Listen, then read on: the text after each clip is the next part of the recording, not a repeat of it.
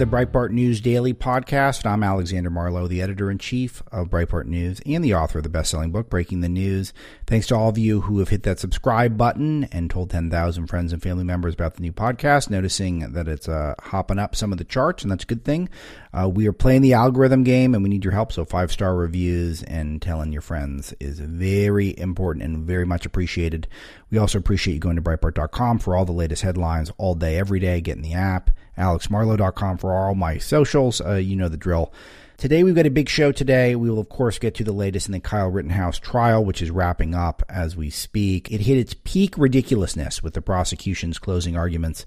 Uh, we will play clips that you will have to hear to believe. And then we'll get into Joe Biden talking to Xi Jinping, really just having a friendly catch up with the communist leader and uh, one of the most powerful human beings on the planet. Uh, we don't really know what they accomplished, but they allegedly spoke for three and a half hours or so. And again, even if Joe spent two, two and a half hours talking about vanquishing corn pop at the Wilmington, Delaware pool and talking about driving 18 wheeler trucks and talking about, you know, how Hunter Biden's the smartest guy he knows. Uh, there still had to have been at least an hour or so productivity in there. Still, we'll try to figure that out as the day goes on and we'll have some uh, news on that during the show as well. The White House got some new nicknames for Joe Biden and Kamala Harris. You're not going to want to miss those. But first, I'm going to tell you about a great sponsor we have, which is American Hartford Gold. Uh, is a great time to buy gold because you might have noticed everything is getting more expensive, and gold is a great hedge against some of the craziness that we've seen is going on in America's economy and the world economy in general. We are in the biggest economic crisis since 2008. Government's printing trillions and trillions of dollars. Consumer prices are the highest we've seen in 30 years, and inflation is not going away anytime soon. So, if the government continues its out of control printing and spending, the dollar could continue its free fall and lose its coveted role as the world reserve currency. So, the question is how do you protect your money? How do you protect your retirement, your savings? American Hartford Gold can show you how to hedge your hard earned savings against inflation by helping you diversify a portion of your portfolio into physical gold and silver. They'll even help you move your existing IRA or 401k out of the volatile stock market into a precious metals IRA, and they make it easy. They're the highest rated firm in the country with an A plus rating from the Better Business Bureau, and they have thousands of satisfied clients. If you call them right now, they will give you up to $1,500 of free silver on your first qualifying order. That is amazing. Don't wait. Call them now. 866 670 7660. That's 866 670 7660. Or text Alex to 65532. Again, that's 866 670 7660. Or text Alex to 65532. Let's get into the news. I suppose we should start with Joe Biden having a conversation with Xi Jinping very late last night or very early in the morning, depending on where you are. But it seemed like, from my initial read on it, that it was relatively low impact. And you can imagine that Joe Biden, not exactly world's strongest individual, did not bring up the coronavirus, the pandemic that China had unleashed on the planet. And we're seeing spikes. We're seeing spikes in the coronavirus right now. We're seeing a uh, in particular in China. So we're seeing a resurgence of the coronavirus in the United States in many areas, uh, even some areas that have high vaccination and max mask rates. We're seeing new variants emerge in uh, certain areas around the world, which we're still trying to get our mind around exactly. But we are also seeing this very scary level of coronavirus out of China, which even China cannot hold back. Of course, they control their media. Their media is uh, uh, almost entirely propaganda, and uh, still, the it is emerging that they have not vanquished the coronavirus, as CNN and others had reported over a year ago. And this is something that did not come up with Joe Biden. Didn't bring it up.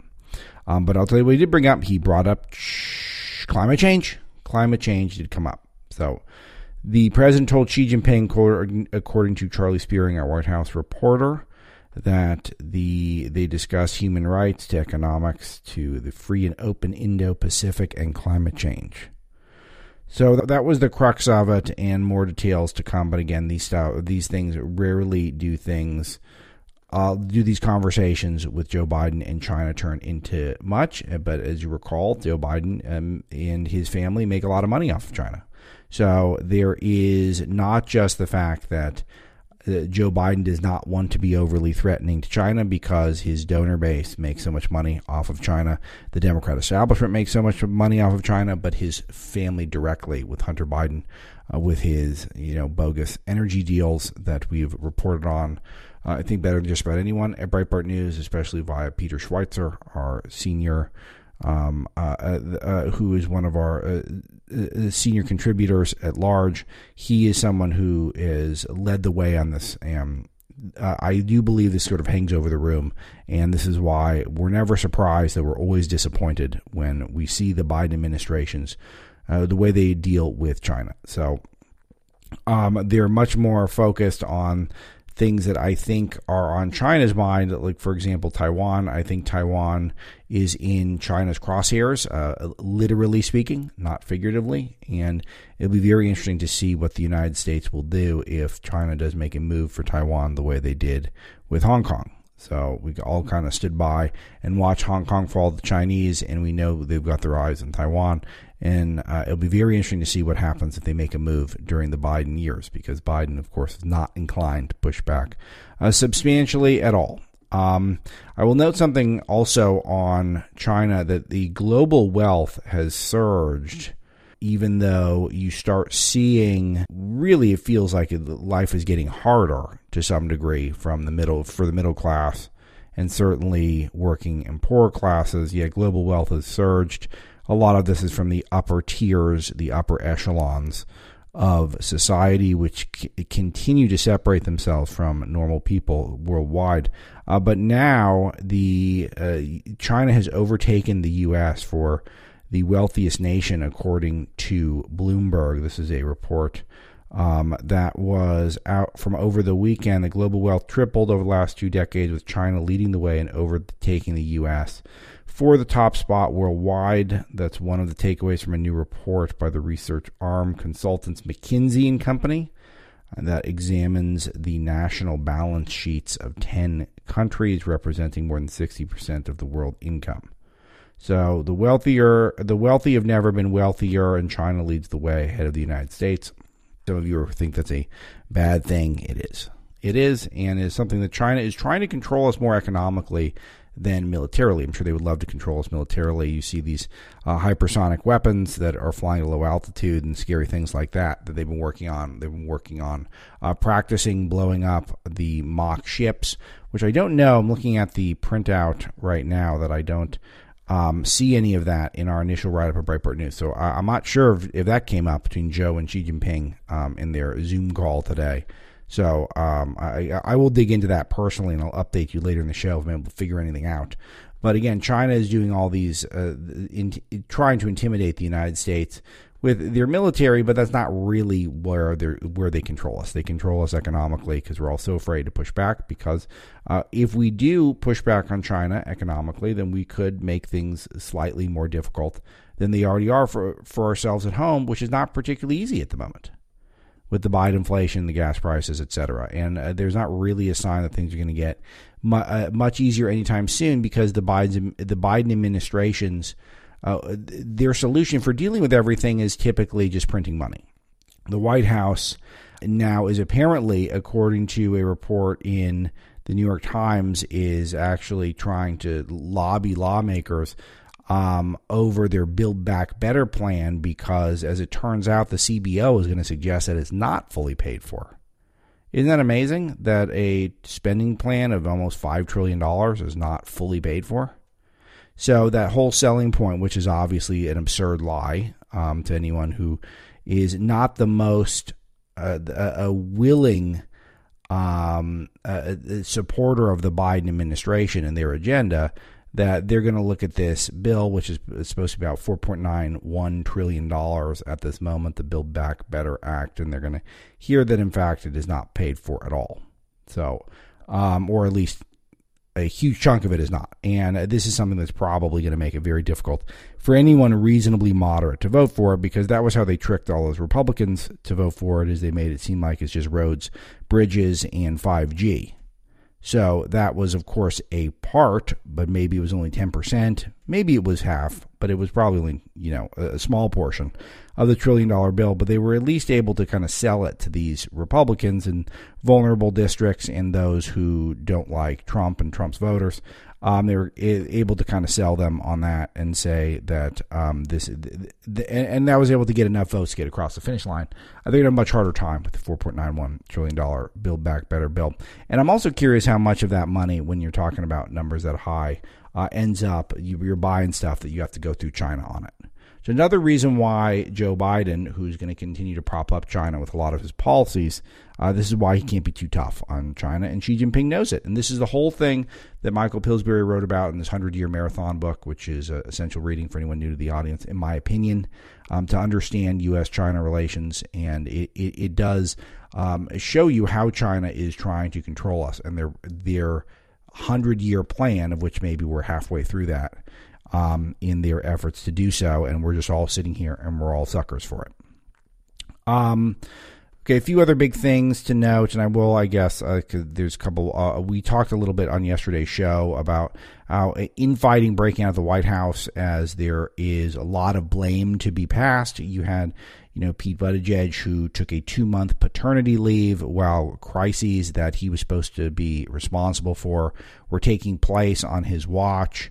Um, and apparently now, according to White House insiders, report we have at uh, Breitbart News today, are suggesting that Kamala Harris is bitter that Biden likes Pete Buttigieg because Biden uh, is uh, showing favoritism towards a white man. So I have no idea if this is true, but it was kind of buried in this big CNN article that we talked a little bit about in yesterday's show with Jack Posobiec. Um, I don't know if that's really what uh, Kamala's people are thinking, but certainly what they're putting out because uh, Kamala has to be frustrated with Biden. She keeps getting crap assignments, um, in particular the border one. Uh, giving her the border as a task was clearly a way of undercutting her, and I think everyone gets at, at that point. At this point, but Pete is pretty pretty white, unbelievable. Again, I was looking at the polling numbers, and he actually, if if they had a Democrat primary today, he would get negative black votes, which is almost impossible to do. Not entirely impossible because Pete could pull it off, but negative black votes. So uh, it's a it's a decent angle for Kamala because it is a huge uh, fault in Buttigieg's somewhat absurd coalition building strategy is that he's wildly unpopular with minorities. Yeah, but the White House is trying to suggest that they support Kamala Harris, which they obviously have not done anything to give her a chance to succeed. Um, and she is not going to succeed on her own. Doesn't appear. Doesn't seem uh, uh sharp enough. Um, but the White House, Jen Psaki tweeting for anyone who needs to hear it at VP is not only a vital partner to POTUS, but a bold leader who has taken on key important challenges facing the country from voting rights to addressing root causes of migration to expanding broadband. Wow. Uh, when you think Kamala Harris, I know you think broadband. That's what I think.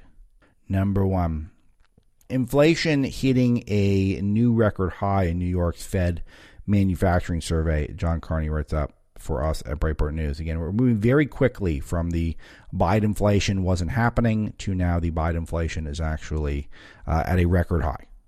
So wasn't happening to record high, and this is why they're going to have to spin to you guys that it's such a good thing because they don't have any other option. They have to tell you it's good because when it gets to be a record, uh, they, they, they can't act as though they've made mistakes and that uh, all of you just should have simply budgeted better and planned your Christmases for 2021 back in the summer of 2020 which is kind of what they've been doing for the last couple of months. So uh, it'll be interesting to see how they message this one because it's going to be increasingly difficult to do. And um, the fact that they're continuing to pitch trillions of dollars of spending, which is now officially going to be come out as not paid for when the CBO score comes out, uh, it's going to be pretty disastrous because this is the whole nature of their agenda. Just what what can you spend on? How much can you spend? And when that is the essence of what the Joe Biden agenda is, is essentially tax and spend environmentalism. It's going to be tough when you've got this level of you've got this level of inflation, which will continue. I will note that the Kyle Rittenhouse trial could be wrapping up at any moment, and yesterday was a particularly I think it was a particularly weak day for the prosecution that has been particularly weak. I, am going to play for you some audio from what we saw from Thomas Binger, the Rittenhouse prosecutor, yesterday, with his closing arguments, which were pretty much one ridiculous argument after the next. Let's get a taste of it. 3A, Mr. Paul, go ahead. I'm going to tell you a little bit about Joseph Rosenbaum, and you've heard some testimony about him. He had been in the hospital, left it that day, had a clear plastic bag with his possessions toiletries, a water bottle. We've all seen this. You get it in the hospital, it's pretty common. He's walking around like it's pretty much his only possession in the world. He visits Kariann Swart, his girlfriend, and then happens to wander downtown into the middle of civil unrest. No indication he planned to be there, no indication he's part of any sort of movement. He just happens to stumble into it. So, what does he do that night? Oh, let me tell you all the awful things Joseph Rosenbaum did. He tipped over a porta potty that had no one in it. He swung a chain. He lit a metal garbage dumpster on fire. Oh, and there's this empty wooden flatbed trailer that they pulled out in the middle of the road and they tipped it over to stop some bearcats and they lit it on fire. Okay, pause. Oh, and he so, said some bad so words. The, the, the, these are all bad things so far. Um, and he's kind of acting like he's mocking it, like this is like a, Rosenbaum. This makes him some sort of an upstanding citizen. He just coincidentally wanders in his Black Lives Matter riot, and he does all these violent things that are illegal, and he's being treated, I guess, as though these are these are not negative things. In fact, these are great things. These are virtuous things, and anyone who criticizes them must be some sort of absurd person. Giving Binger's tone. Continue. He said the N word if he were alive today, like Joshua Ziminski, I'd probably try and prosecute him for arson, but I can't because the defendant killed him. But that's the way we deal with people that do these things. When you commit arson, we prosecute you. We don't execute you in the street.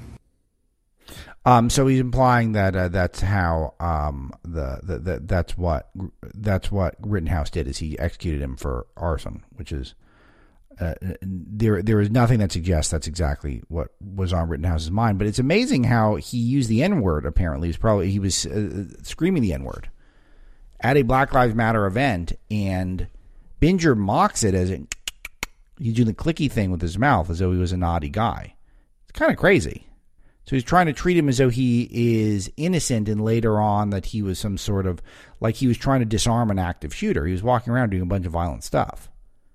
And remember, Rosenbaum was the guy who, again, you can't mention this in the trial, I don't think, but he was a convicted child rapist who just gotten out of a mental institution. So this is not exactly a savory guy. Let's hear the insanity continue. Go ahead.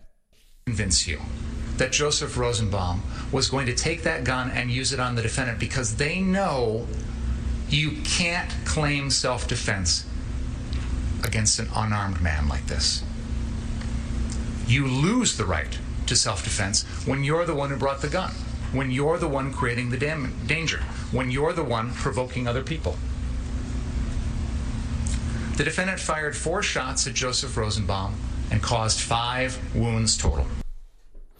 Uh, you lose your right to self defense when you're the one who brought the gun? So the first move is Rosenbaum is really a great guy who's just in the right place at the who's in the wrong place at the right at the wrong time. And the next one is you now lose yourself. uh, you lose your chance to have self defense when you're the one who brought the gun. Uh, do any of you guys remember that when you learned your Second Amendment Constitution class, civics class? Do you remember that? That this is a new one for me. I know I'm not the great Thomas Binger, but I was not able to uh, recall that from my ample schooling in this regard. A lot of conversation about the Second Amendment. I never heard that you lose your right to self defense when you're the one who brought the gun. Let's play 3D, Mr. Paul. In this case, the crowd was right. The crowd knew the defendant had just shot someone. When they're coming after him, they, they know he's just shot and killed Joseph Rosenbaum. But you know, not every active shooter situation is the crowd have perfect knowledge. When they're told that person running up the street just shot someone, we don't have time in the moment to go back and take a look at the body and replay the video and make a decision before going after the person with the gun. You know, We've had several police officers testify that in an active shooter situation, their first instinct, their first training is to go in and stop the threat.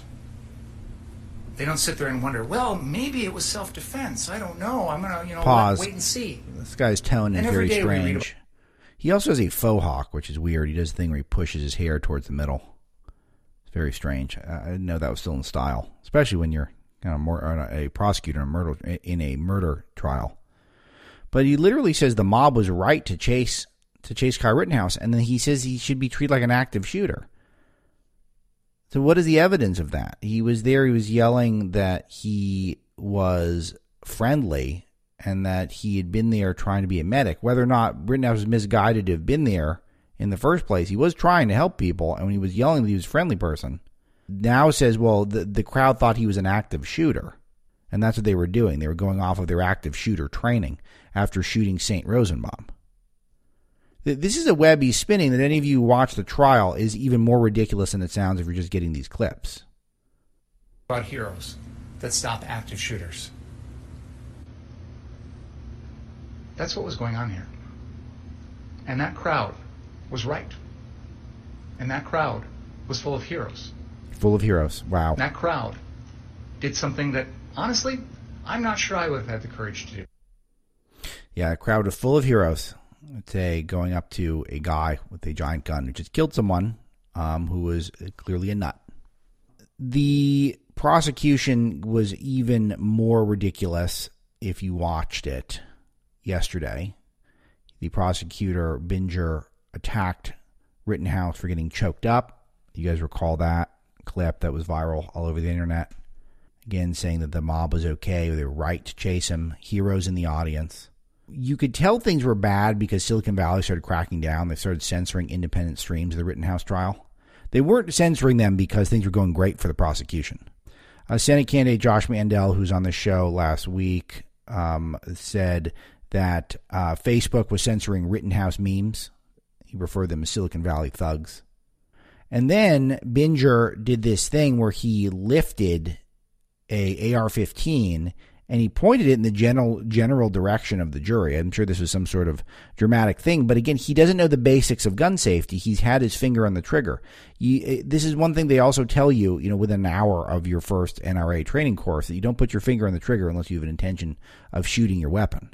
And they got the photo right there of him. It just is such a ridiculous dramatization that it's very unsafe. Uh, loaded or unloaded, you, you don't put your finger on the trigger unless you have a intention of pulling that trigger. But he doesn't know the basics about firearms. He doesn't understand hollow point bullets as we went through in last week's in some of last week's broadcasts. But basically, the prosecution said that Rittenhouse should have let the mob attack him because everybody takes a beating sometimes, according to James Kraus, one of the prosecutors, who also said that Rittenhouse was too cowardly to use his own fist. So it's really he's a, he's a coward. That's what this is all about. Fascinating also that this came up at the White House press briefing yesterday, and the Jen Psaki was asked about it. And when she was asked about it, that uh, she actually suggested that the White House condemns vigilantes.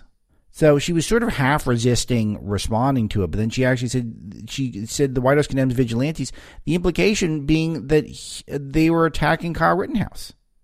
The people who they falsely smeared as white supremacists, Joe Biden referred to Kyle Rittenhouse as white supremacist.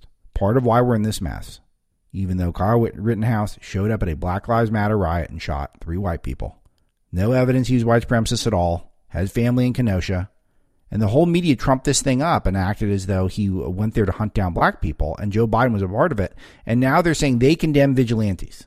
Still won't take back the white supremacist smear. I'm just wondering if this is tampering with jury pool.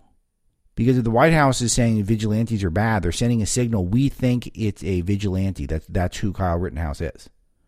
You lose your right to self defense when you're the one who brought the gun. What is that about? Cori Bush, again, one of the worst members of Congress by a mile, tweeted When we march in Ferguson, white supremacists would hide behind a hill near where Michael Brown Jr. was murdered and shoot at us. They never face consequences. Kyle Rittenhouse gets acquitted. It tells them that even seven years later, they still can get away with it. Um, there's no evidence that there were white supremacists shooting at black people in Ferguson. In fact, there was some evidence that there were some uh, BLM sympathizers or BLM type sympathizers. I don't know if they were literally BLM who were shooting at cops. That we know. So the first part of her statement, I don't know if that's true. It appears not to be true. In the second part of her statement, if Rittenhouse gets acquitted, it tells them seven years later they can still get away with it. This is a signal to riot. She's signaling to people, uh, hey, Ferguson rioters, come back out. At least that's how it appears to me. Kyle Rittenhouse's mom said that my son would be dead if he didn't have that gun. Probably true. Maybe if he didn't have the gun, maybe he wouldn't have showed up to begin with. Guess it's a possibility. But clearly, once he got there, they were trying to kill him, and he was getting chased down. Even Gabe Grosskreutz, Gage Grosskreutz, who was the surviving guy who got shot, acknowledged he went for Rittenhouse first. Will the media be able to sort this one out? Or will the media indulge any potential riots that could take place? The judge dismissed weapons charges against Kyle Rittenhouse, which is a huge deal because this is the one that I had thought maybe they would get him on this one, um, on the weapons charge. And so the judge dismissed it already. So that's out. Again, I'm hoping we're going to start seeing some leadership, maybe from the White House. Maybe they'll come in. I do want to bring up the White House's introduction of Kamala Harris yesterday during the signing ceremony for the infrastructure bill. Let us play 2A, Mr. Paul.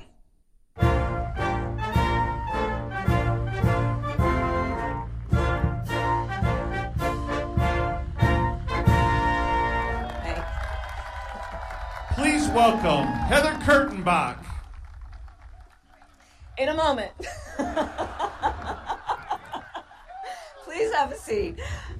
Isn't that unbelievable? The White House is having to defend their love for Kamala Harris, vice president, and they introduce her as Heather Kurtenbach. I don't know who Heather Kurtenbach is, but from now on, I will refer to Kamala as vice president, Heather Kurtenbach. I'm looking to Vice President Kurtenbach to help me sort out exactly what's going on in this country, where you can have a guy who is defending himself, shoots white people, called a white supremacist, seated Congresswoman Cori Bush and others, basically suggesting if he gets acquitted, we should all riot because of racism and Vice President Kurtenbach is just sitting on the sideline. I'm calling on her. I hope she's the one who takes the leadership here. We'll be right back.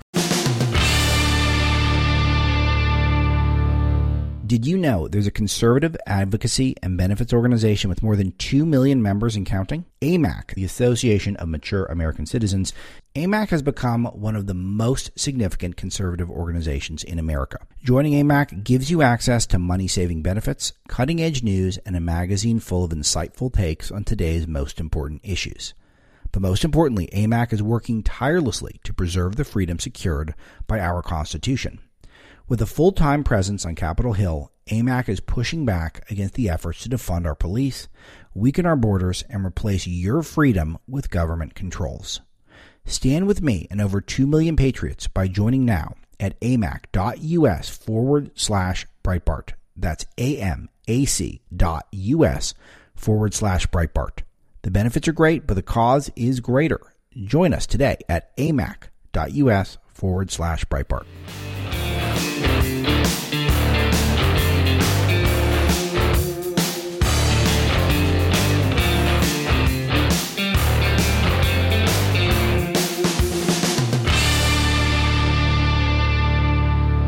Our guest today is Mike Cernovich. He is one of the most interesting and prolific anti establishment new media producers. He's huge on Twitter and he is also good on Instagram. He's a filmmaker, he's an author, and he usually has a interesting take that is always thought provoking on just about every issue there is. Uh, and we get into how he thinks the left can actually be defeated in this country at this time and how he thinks they're really putting out a kind of pathetic slate of leaders and ideas. We talk about the media and their continued failures, not just the Rittenhouse trial, but with regards to James O'Keefe and other big stories of the day. And then we touch on some of the hypocrisy of this budding anti woke industry that's popping up. Uh, all this super interesting, and I generally wish I had more time with Mike when he's on the show. Let's roll the interview. Mike, you could do a whole follow up just on uh, the Rittenhouse trial. I think even liberals are starting to figure out that they really botched this one in terms of their public perception. But I want your take. What do you think?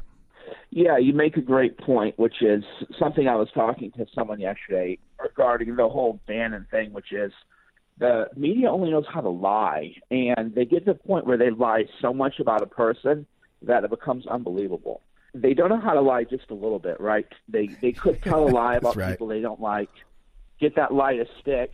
But you go Mm-hmm. from hey, somebody's not perfect. Here's the mistake somebody made to oh, this is Charles Manson incarnate, and then people go, okay, well, let me go see Charles Manson, and then you say, wait a minute, this is nothing like Charles Manson. This is nothing like I was told, and then people end up not believing anything. So we're seeing that in the Rittenhouse trial as well, where they make it sound to the average liberal viewer that Kyle Rittenhouse was a mass shooter who went around killing black people because he was racist, and then it turns out no, he killed a pedophile. He killed um, someone else who had some other crimes that are so numerous that I can't even list them all. And And the other guy admits white. i- i- admits charging at him first. yeah, it admits charging at him, admits pointing the firearm at him, admits that he was going to attack him, and then of course, oh, the friend on Facebook said that the only regret was that he wasn't able to, you know, kill Rittenhouse. So they lied too much on it, and that's ultimately going to be the corporate media's downfall and what's going to destroy the credibility. The same thing is with the Steele dossier. Too many lies. You know, it becomes not persuasive when you caricature a person to the degree that the media caricatures people.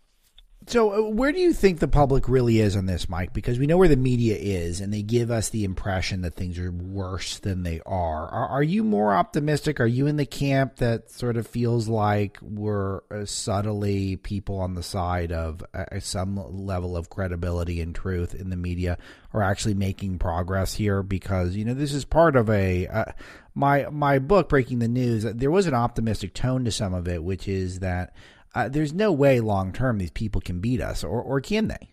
the things that I see in public, it's I've never had anybody in public say anything bad to me, right? It's 99% positive, 99% good. Right, Whereas right. in the alternative media landscape, you would think that it would at least be half, right? At least half the people wouldn't wouldn't like me. It's exact. It's not even numbers are unbelievable. It's 99% positive. I, I think that's true. I've heard other people say that's true of them as well, where it's always really positive, versus the the media world, which is super toxic and lies about people. So I think that they're losing badly. They lost badly with Rittenhouse. The they're incompetent. They're imploding. Unfortunately, a lot of people are going to suffer as the implosion happens. So think about Binger. He's completely incompetent. But imagine you were actually a real victim, and Yeah. that's the prosecutor who's going to prosecute. You know, imagine for example, um, you were a, a victim of a pedophile, and Binger is going to be the prosecutor to go after the pedophile. It's horrific to imagine, right? It's uh, heartbreaking to think that your vindication would depend on these incompetent people who are in charge. Unfortunately, though, that's the case. Yeah, that that is something that's very interesting, and uh, that's a good segue to the state of the administrative state. Um, but uh, you know, we played the clip earlier on the show of Binger um, mocking um, uh, Rosenbaum's usage of the N word. Like, like who mocks anyone's use of the N word at this point? I didn't know that was allowed to be done, Mike. I mean, shouldn't shouldn't Binger be, um, you know, shouldn't he be canceled now because he thought it was uh, no big deal that the guys uh, that th- threw around the N word at a Black Lives Matter riot, and and that is a that's acceptable, I guess, because he got shot by Kyle Rittenhouse. Well, that's why conservatives are waking up and realizing you just can't play a rigged game. Yeah, You can't cancel your own side. You can't criticize your own side because of what the media is doing. If you don't, you obviously you don't have to just say, "Oh, someone's on my side. I'm with them forever." I mean, if somebody's a jerk, they're a jerk. But you, the, the days where you read an article and, "Oh gosh, I can't believe that I'm associated with that person because this media outlet said this person said something or did something awful, so it must be true." Fortunately, our people don't fall for that. They don't believe this stuff anymore. And as that viewpoint galvanizes to not trust the the media at all and realize there are no moral standards, there are no principles. That, because you know, you and I have talked about this before. If if there were a set of rules, then we would be fine with that. Okay, so you can't say Right, certain right. things. Cool, cool. That, that means nobody Yeah. can. Okay, cool. That's a part of living in society, but that's not the way it works. No, exactly right. Again, Mike Cernovich is with me at Cernovich on Twitter. You can get his movie Hoax. He's got a good book called Gorilla Mindset, uh, also, which I've read and enjoyed. And uh, I think if you dig deep in our SoundCloud archives, you could find an interview where we talk more about the book. Um, uh, Mike, I think, give me your thoughts on the the administrative state right now. Though this is the the big problems I have though uh, at the moment is that you and I might be uh, uh, changing hearts and minds, and the conservative movement might be changing hearts and minds, or the anti-establishment movement in general, anti-corporatist movement. Uh, we might be changing hearts and minds, but still, the administrative state and now this sort of public-private corporate oligarchy is they're gaining ground uh, behind the scenes every minute of every day. Um, so I'm more negative in that regard, but I, I, want your thoughts on this as someone who is really one of the uh, at the forefront of pointing out the, uh, the, the threat the administrative state is uh, posing to us at the moment. Yeah, I mean, I don't feel good about what's happening right now. I'm certainly not in denial or believing we're living in Ucore land. But I am. What I'm doing is I'm watching them use their power. You know what they're doing to Bannon is just stupid. Really, it's not even when I when I read it, I wasn't even outraged that they're trying to take him as a political prisoner. I thought this is just stupid. Everybody who sees this is going to know that it's stupid. You're saying that his lawyer told him he had to wait before he handed over documents, so he listened to his lawyer, and but he said that he would turn over documents if there was a court order, and you're going to indict him still. It's stupid. He's a you know he's a powerful person spiritually intellectually, emotionally. What a just dumb thing. They should have stuck to just terrorizing these poor working class people from January 6th, who they can demoralize and break in certain ways, which is tragic. I don't mean that that's a good thing, but they're so power hungry and lustful and full of sin that they're just going after everyone, and you can't do that. It's not smart. You end up looking stupid. You end up looking venial, and that's what's happening with. And so I'm sure they're going to go after more people who, again, they shouldn't, not just morally, but because it's not tactically sound. And that'll do a lot to delegitimize it all. It's really interesting because they're they're sort of going after Bannon, but it seems so thin, and so I guess they dragged him in yesterday, took him into custody, and then um, he got out um, after appearing before a judge, and then he gets a big media statement, and you could see the the, the gleam in his eye Mike. I mean, he was just having the time of his life. And Bannon is a unique person. I, of course, got to know him very well uh, when he was executive chairman of Breitbart.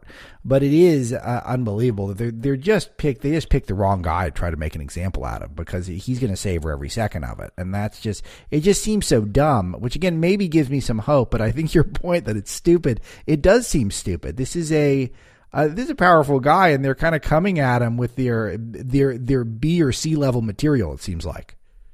Right, and what's going to happen is that's going to delegitimize the criminal justice system in total, the federal exactly. criminal system.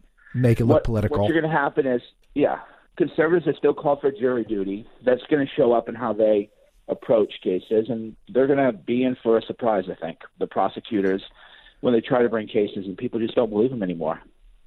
Yeah. So the, one other thing that I, is interesting, and I know you're you're out in California, and it, it is uh, the the center, the culture. I really, you know, when I got into this business 15 years ago, the it really Andrew Breitbart's maxim was totally true that the culture was upstream from politics. I do think though that now we're seeing so many conservatives just reject the mainstream culture, it's almost something that we laugh at. And it's something that is, this is another thing that I find comforting, but it's also a big change um, that you know you put the Colbert's on and the Saturday Night Lives and the James Cordens of the world, and th- these people are just held up for mockery by the right at this point. I don't think we're afraid of them anymore. I think that we think they're they're pretty hilarious.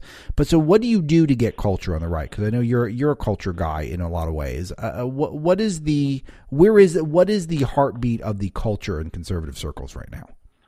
It's it's emerging organically. There there's something that I noticed that is happening where even uh, pro athletes now are rejecting left wing orthodoxy and the corporate media slavery that they try to impose on others. It'll it'll all emerge organically. That's what the issue with culture is. It can't really be forced. It has to be incubated. And right now, I don't know that it's ever been funny, but when I was a kid, I guess Saturday Night Live was funny. When you see what Saturday Night Live, they posted this Joe Rogan skit. Yeah. I call, it's just dumb. Everything in culture it's not funny. It's not cool. If you want to be in the culture, you have to have a personality. You have to be funny. You have to be cool.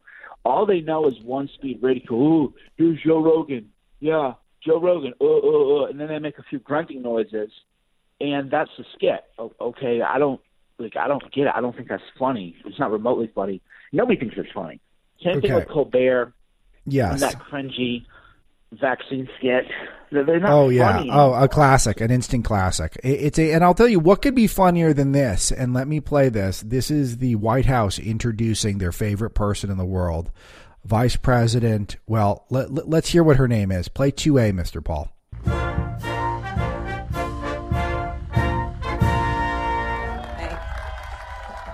Please welcome Heather Kurtenbach. In a moment. So, so Mike, this is the moment. This is the moment where the White House is having to defend from the podium in the press briefing room that they don't hate Kamala Harris and they introduce her that day as Heather Kurtenbach, whoever that is for some Yeah. reason. I mean, how can SNL compete with that? You can't compete with that. No, no, you can't. And then, of course, she's up there. Oh, wait a minute. No personality, no humor.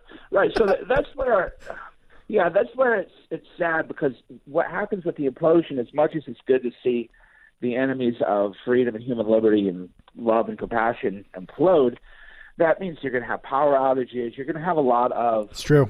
incompetence. Like the Afghanistan, that was implosion. That's what you have when you have people like General Milley in charge. And there's going to be more of that, unfortunately, before before things get better.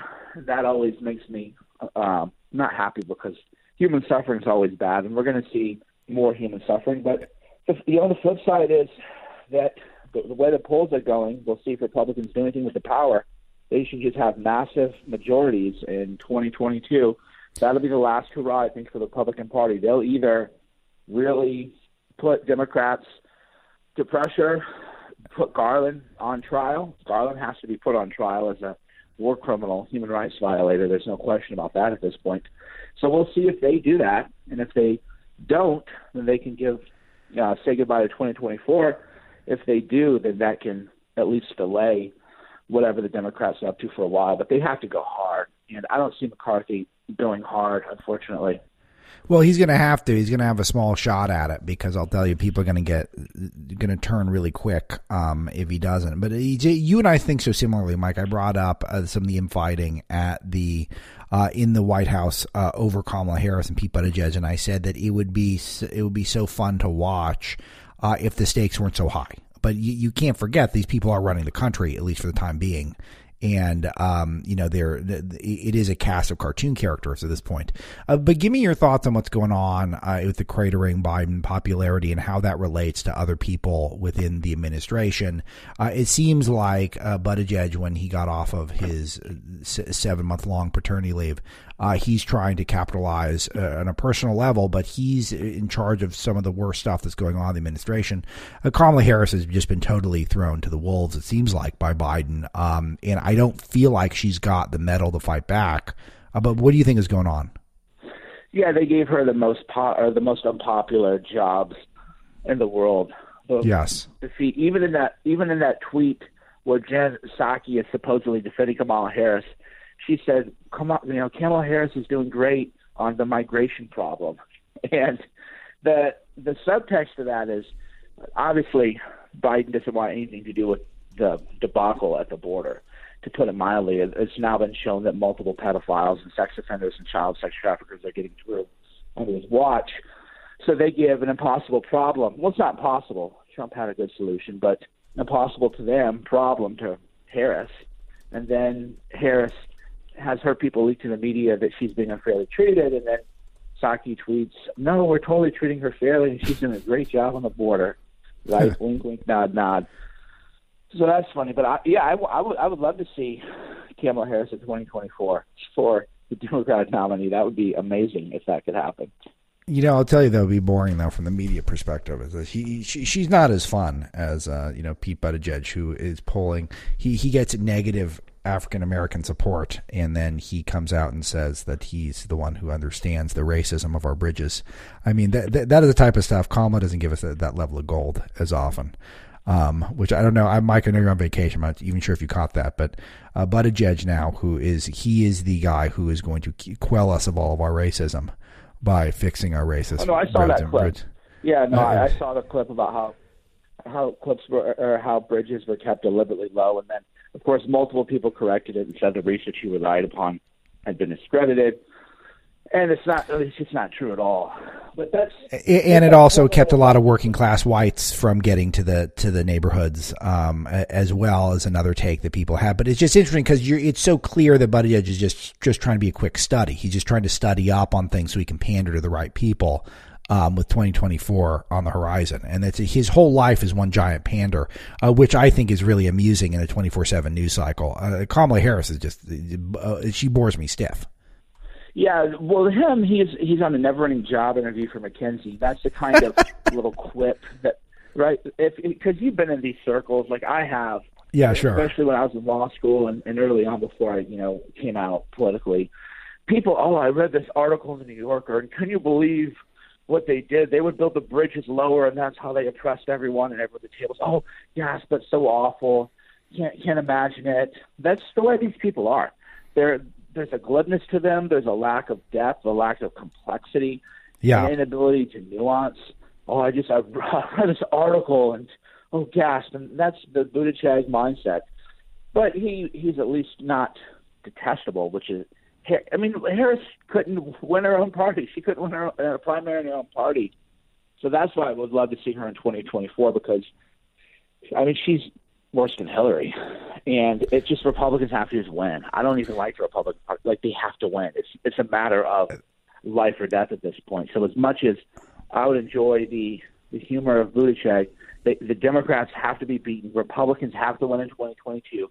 They have to put Garland on a Nuremberg trial style to find out what the hell he's doing indicting Americans, why they're Yeah. torturing people in D.C. jails for January 6th, what is going on, why are they, why is this happening in the United States of America, and he has to face trial. There's no way around it. So there, It is. I like the way you phrased it. Is that he's a human rights abuser? I mean, because he really is. He's targeting American law-abiding, tax-paying Americans who just care about their children's well-being, as if they're uh, you know violent criminals. Uh, and, and it's just not okay. We can't have that. And uh, however we deal with it is. Uh, I think that's going to be got to be first and foremost. Um, for I mean, I guess I guess we got to fix cheap by mail text censorship too. But uh, it's it's got to be up there pretty high on the uh, list of what pro- Republican priorities should be. Uh, uh, Mike Cernovich again is with me at Cernovich on Twitter. You should watch his movie Hoaxed wherever you can get it. I, I want to get your thoughts on uh, the the one thing that I know you do. You spent some of this time with conservatives out of power, and I again I have the same mantra as you, uh, which is that Republicans not great, but you have to stop Democrats at this point. There's this movement now, I guess they call it intellectual dark web, though that's kind of a stupid way of putting it, where there's all these people who are anti woke, but I don't, but they won't go all the way. They won't go all the way and announce that, you know, Democrats are uh, the, the, the connective tissue with all these problems that are happening. And it, it, to me, I guess it's good in a way. It's better than these people not existing, but it is amazing that we're all, you know, holding up some of these people who are in a way controlled opposition um, i- i- as these uh, moral and intellectual beacons. And I'm starting to find it a little irritating, but maybe I'm just being sensitive. Uh, Have you given this any thought? I'm sure you have. Yeah, I find it a lot irritating that so I'm a former liberal, and then Republicans or conservatives or whoever, oh, we have to prop this person up and put them in charge. I can't believe it. No, uh, what are you doing, right? What are you doing? They they still disagree with ninety percent of what you believe and They would still take your guns. They would still take away your freedom to protest at school. Like, what do they stand for? And they'll and they'll cancel the rest of us when they get power. They will. They'll cancel the people who aren't pure. Yeah, they're mad because their little pet creations, their little Frankenstein monsters, turned against them and turned against the pet issues that they care about. Oh wow, they're so upset. They don't believe in what do they believe in? That's what people say. Oh, the intellectual. What do they believe in? They believe in discord. Do they? Okay, when's the last time any of these people had anyone remotely controversial on? James O'Keefe went was the closest thing that Eric Weinstein had to a, a controversial person. And James O'Keefe simply isn't controversial, and that's the problem with the IDW is Eric even tried to grill O'Keefe. It's like, what has O'Keefe ever done? Has he ever had to retract any of his reporting? Unlike Covington for the New York Times, unlike the Russiagate dossier, Sure. unlike the Jussie Smollett hoax, we don't have to go back even to WMDs in Iraq, which was a, a human rights violation, to catch them lying. So then, oh, I guess I'll, I guess I'll interview a con- James O'Keefe isn't controversial. He's just not. So if your quote unquote intellectual framework considers James O'Keefe controversial, you're not an intellectual. You're not a real movement. You're just a, a soft-toed leftist who is mad because maybe some issues you care about are being rejected now by the left. So I don't I don't buy any of that stuff. Like who are they who are they talking to that's controversial, like really controversial? Yeah. They're not going to talk to you, right? They're no, no, of course not, of course not. And, and I saw and I saw Bill Maher when they tried to like ambush you, and then they yeah. lied about what that guy said about that hotel. He goes, "Oh, you made up that I said a Trump hotel is a terrorist." Party. Yeah, that's right. This is a classic. And Mike, have forgive me because I'm gonna get uh, uh, I'm, I'm gonna get in trouble here if I don't take a break. Mike Cernovich is always uh, an interesting read wherever he is. Be right back. Yeah, I definitely could have gone on on that topic for a little while longer, so we'll have to have Mike to expand on that some more. But is again, I, am overall happy that this anti woke movement is here. It's better than more woke people, but it is interesting that a lot of our free speech champions uh, still think that there's a lot of subjects and people that are too naughty to talk to, um, which is not really sustainable long term. So we'll see where that goes from there. And uh, I, I think Mike has his finger on the pulse on that one. Okay, our caller of the day. We love to feature caller of the day. We took many callers today in the live show, Sirius XM, every day, 6 a.m. Eastern on the Patriot Channel, 125, if you're inclined. Also, the SXM app, if you want the full show.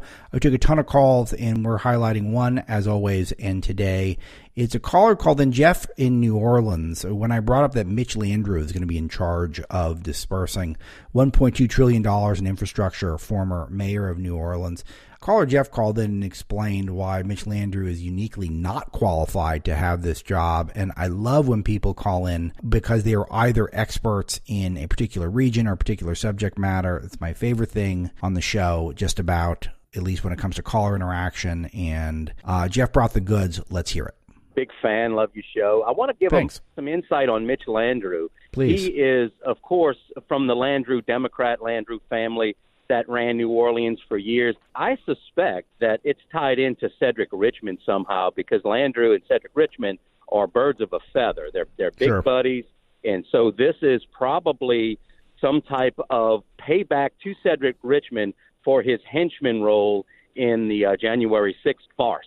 Interesting. So, so Jeff, uh, you say you're from New Orleans. Uh, does this do you have uh, any hope that uh, Landrieu's can do a good job in implementing this stuff? It's a win-win for me. I mean, hopefully he does a good job, and if he doesn't, it's going to be great, great fodder for the show. Um, so, but it's a. Do you think he has any chance of, of success here?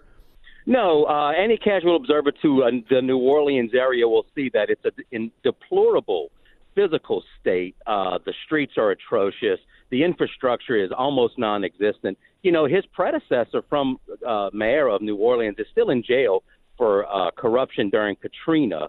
And uh, Landrieu, of course, was not ever convicted of overt corruption, but it's underlying. Uh, Louisiana politics has been corrupt since Huey Long. We know that.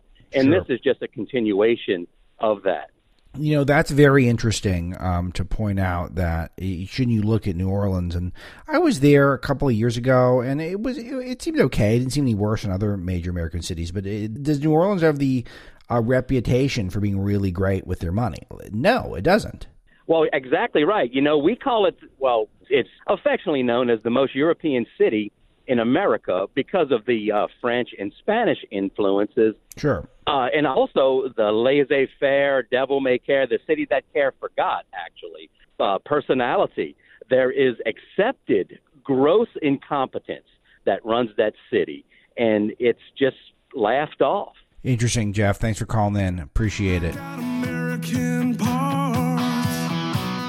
That'll do it for today. Thanks so much to Paul D'Amelio and Greg Eben. Our producers. Robert Marlowe, helps me pick topics. And thanks to all of you for checking out the full show, SiriusXM, subscribing, telling 10,000 friends and family members about the new podcast. All the above helps us out so much, and supporting those sponsors is also really big. Thanks so much. We'll catch you tomorrow for another edition of the Breitbart News Daily Podcast.